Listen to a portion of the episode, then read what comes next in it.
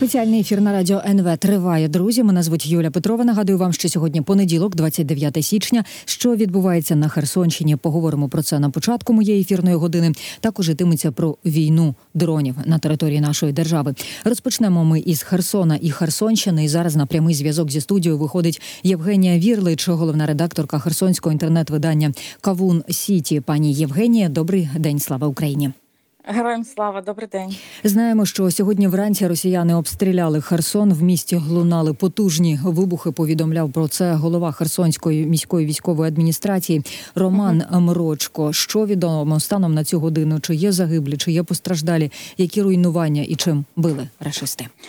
Е, загиблих не бачила повідомлення про загиблих, про поранених так само традиційно б'ють по скупченнях людей, по цивільних об'єктах, житлові будинки, інфраструктура. Не можна зараз повідомляти, що саме, але от ми говорили з колегами, поточнювали у керівництва. Зараз дуже сильно росіяни атакують саме гуманітарні штаби і скупчення людей. І вчора були повідомлення про одного загиблого. Це у Береславі у Херсоні останнім часом не було. Не було.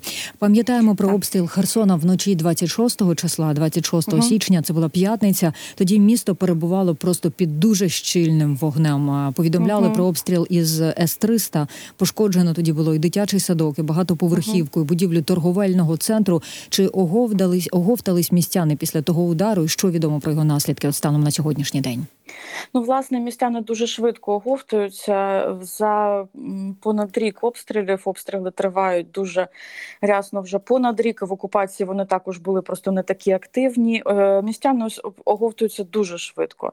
Там були поранення, але наразі дуже швидко відновлюють. І міська влада знову ж таки інформує про те, що можна звертатись за плитами ОСБ для того, щоб закрити принаймні отвори, тобто це вікна, двері або інші е, якісь можливо щілини забити для того, щоб можна було жити далі.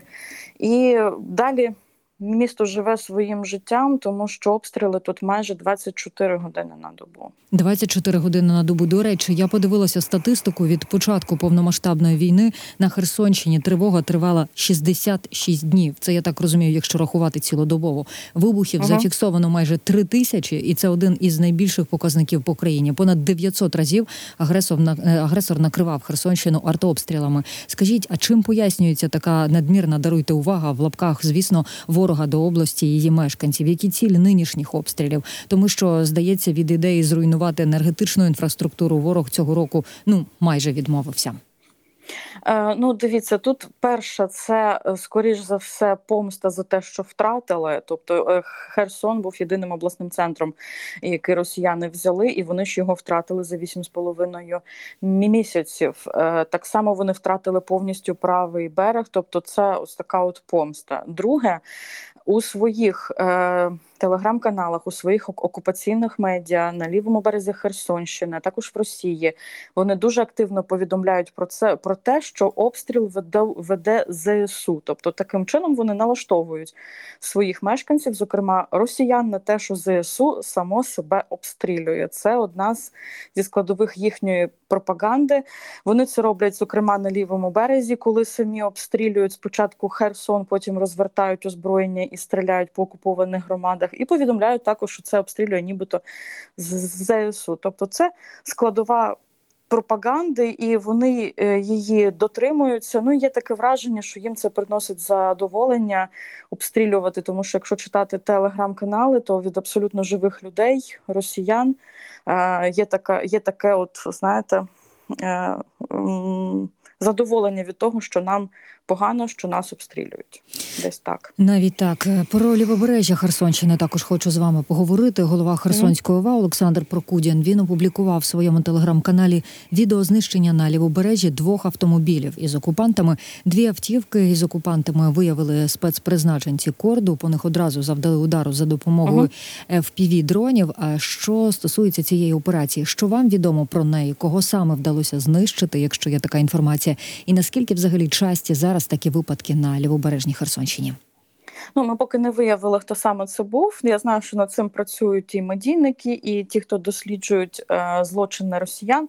Кого саме знищили, ми поки не знаємо. Проте знаємо, і спостерігаємо за тим, що дуже прицільно наші війська б'ють по спецпризначенцям російським. Я так думаю, що це ведеться дуже крута аналітична робота про розташування тих чи інших сил з метою знищити саме е, техніку і тих росіян, які керують процесами, тобто військових е, воєнних злочинців, які безпосередньо причетні до віддавання наказів, ну і таке інше. Тобто, я думаю, що це дуже потужна аналітична робота наших військових, які ем, дуже акуратно, прицільно знищують саме ключових росіян. Десь так.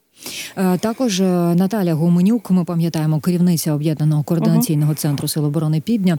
Вона говорила, що російські окупанти намагаються зараз ущільнити оборону і продовжують будувати оборонні споруди на лівобережжі Херсонщини. Розкажіть про це більш докладно. За рахунок чого оборону намагаються ущільнити, і як виглядають зараз оборонні споруди? Ну тут варто додати, що від самого початку масштабного вторгнення росіяни дуже щільно рили окопи Угу. і будували оборону за допомогою і окопів, і так званих є така споруда е, зуби дракона. Вони також її будували. Ну і звісно, мінування. Їхня оборона дуже часто от складається саме з цих трьох складових: мінування, окопи, м, з- драконів на лівобережжі. Вже влітку нам повідомляли про те, що вони дуже щільно окопались на лівому березі, тобто там, де це реально трошки далі від Дніпра, де води менше, вони дуже е, сильно і щільно окопувались. І, власне, саме це складає доволі велику складність працювати з тими, у кого дуже багато окопів. Там, де степи, там дуже багато заміновано і окопано. Е, Давайте поговоримо про дії українських захисників на лівобережжі. Ми пам'ятаємо, що 19 жовтня інститут вивчення війни написав про успіхи збройних сил України, просування на лівому березі Херсонщини. Аналітики е, повідомляли про прорив через Дніпро на окуповану частину регіону в селі е, в районі сіл Олешківської громади. Наприкінці жовтня заявили аналітики про просування до села Кринки. А 10 Мгм. листопада про ймовірне розширення плацдарму, перерізання важливої дороги із нової каховки до Олешок. Українська сторона згодом підтверджувала, що українські бійці закріпилися на кількох плацдармах на окупованому лівому березі Дніпра.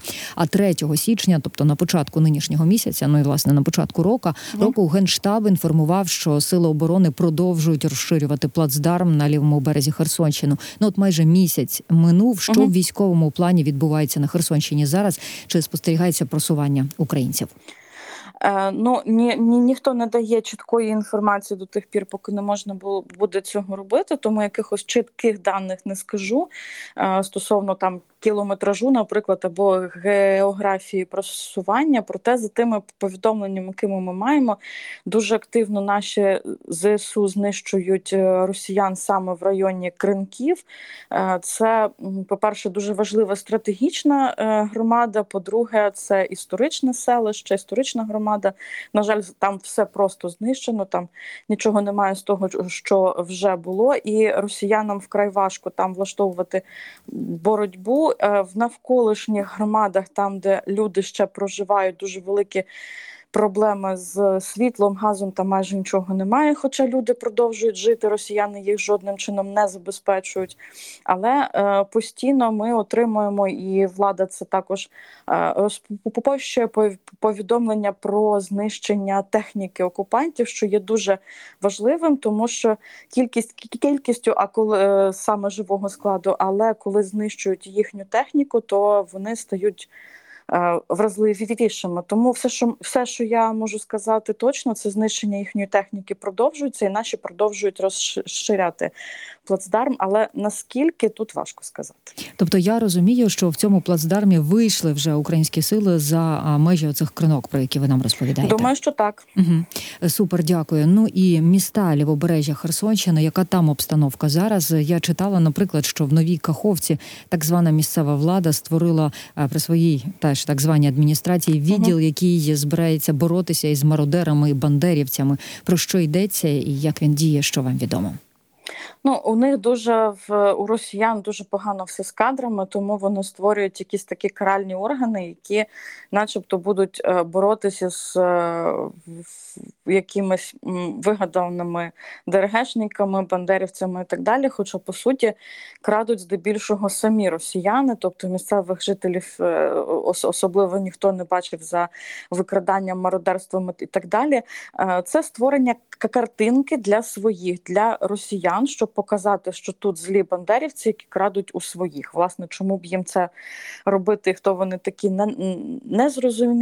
Тому це більше таке, от е, це новоутворення, це створення зображення для своїх, тому що по суті у росіян настільки все важко з кадрами і грошима, що вони в деяких селищах, в деяких громадах закривають свої так звані військові адміністрації.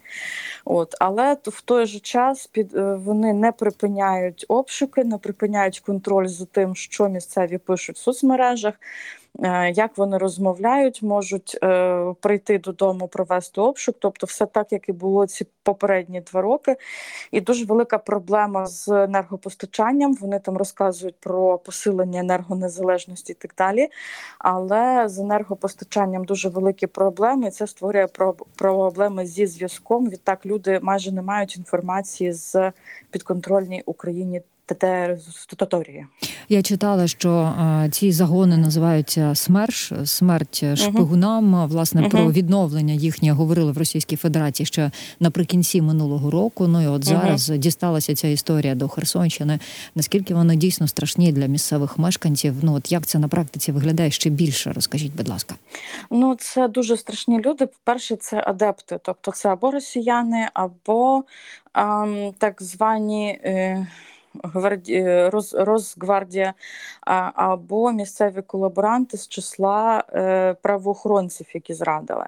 Е, саме в цій частині там Каховка, Нова Каховка, Скатовськ, Генічеськ е, дуже багато правоохоронців-зрадників. Тобто, це люди, які, по-перше, знають область, по-друге, знають систему, вміють в ній працювати. Тобто, це фактично такі каральні загони, створені з росіян спецпризначенців і розгвардійців і місцевих зрадників.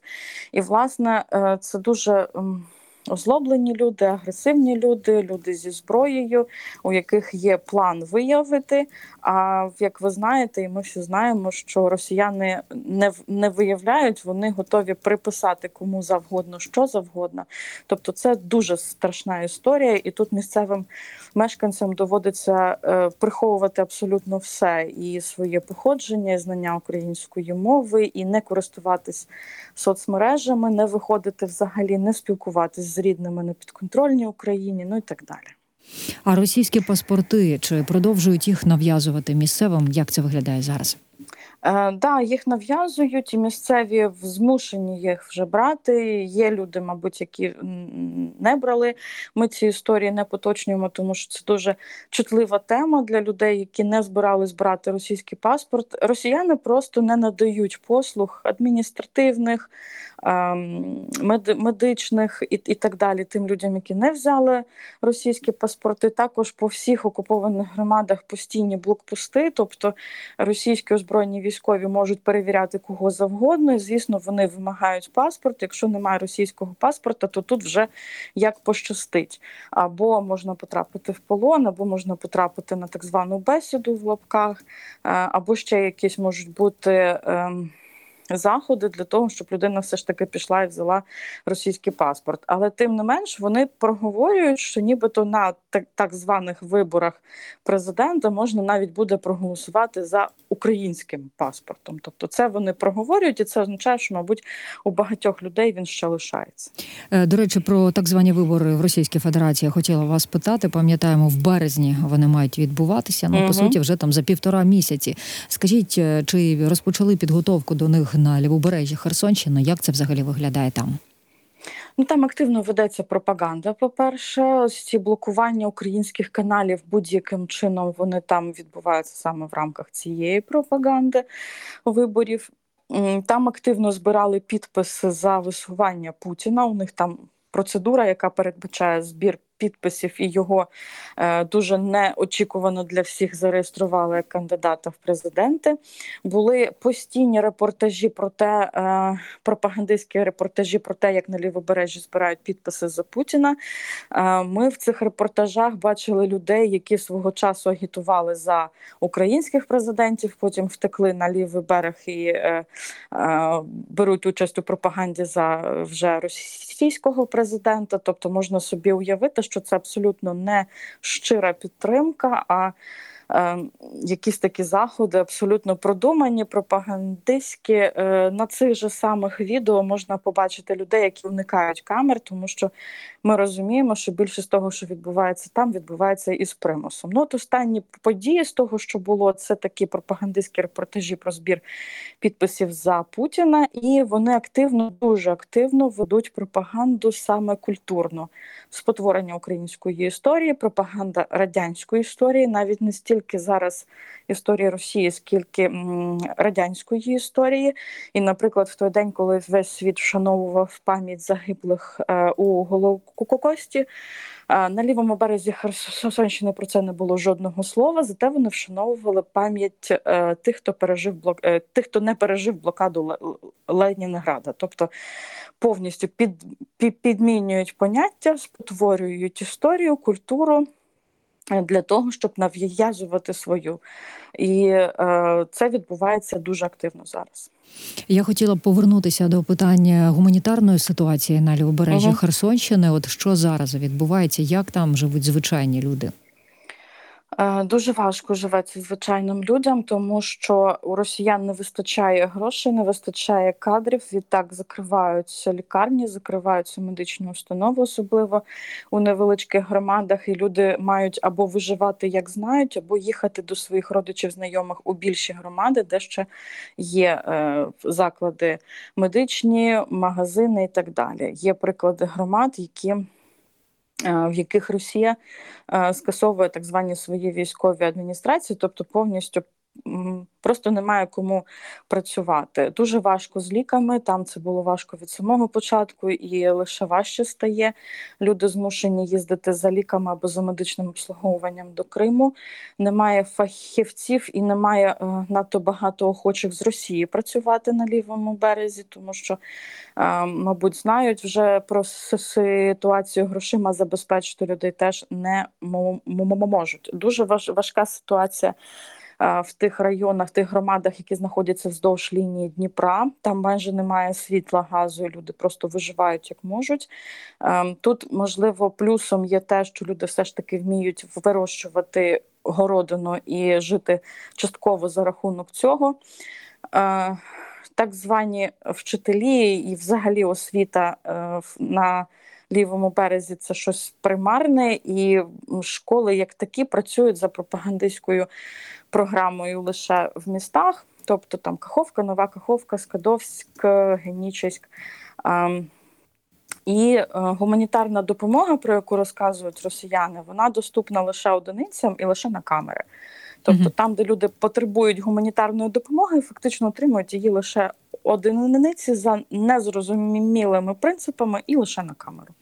А я пам'ятаю, як росіяни намагалися завозити фахівців із Російської Федерації, і лікарів, і вчителів, якісь їм там суперплюшки обіцяли. А чим закінчилася ця історія? Чи вона триває і досі? Просто люди ну не дуже охоче зараз приїжджають на тимчасово окуповану частину Херсонщини. Ну, от вони як завезли, то більша частина тих, кого вони привезли і працюють, нових не з'являється. Вони тоді не змогли повністю закрити всі вакансії, тому що всі, комусь пот- потрібно працювати і, в- і в Росії. Намагались поповнювати вчительський лікарський склад з Криму. З Криму не надто вдалося. Тобто люди неохоче їхали працювати. Тому так ота історія лишилась на тому ж рівні. Нові не надто їдуть. І у них є. Проблема Е, ті колаборанти, яких вони привезли з Херсонщини, вони поступово почали красти гроші, їх вже звинувачують у е, розкраданнях. Тобто, наприклад, там змін, змінився так званий міністр охорони здоров'я Херсонської області. Вони привезли свого, тому що попередній накрався. Ну і такі історії в принципі є.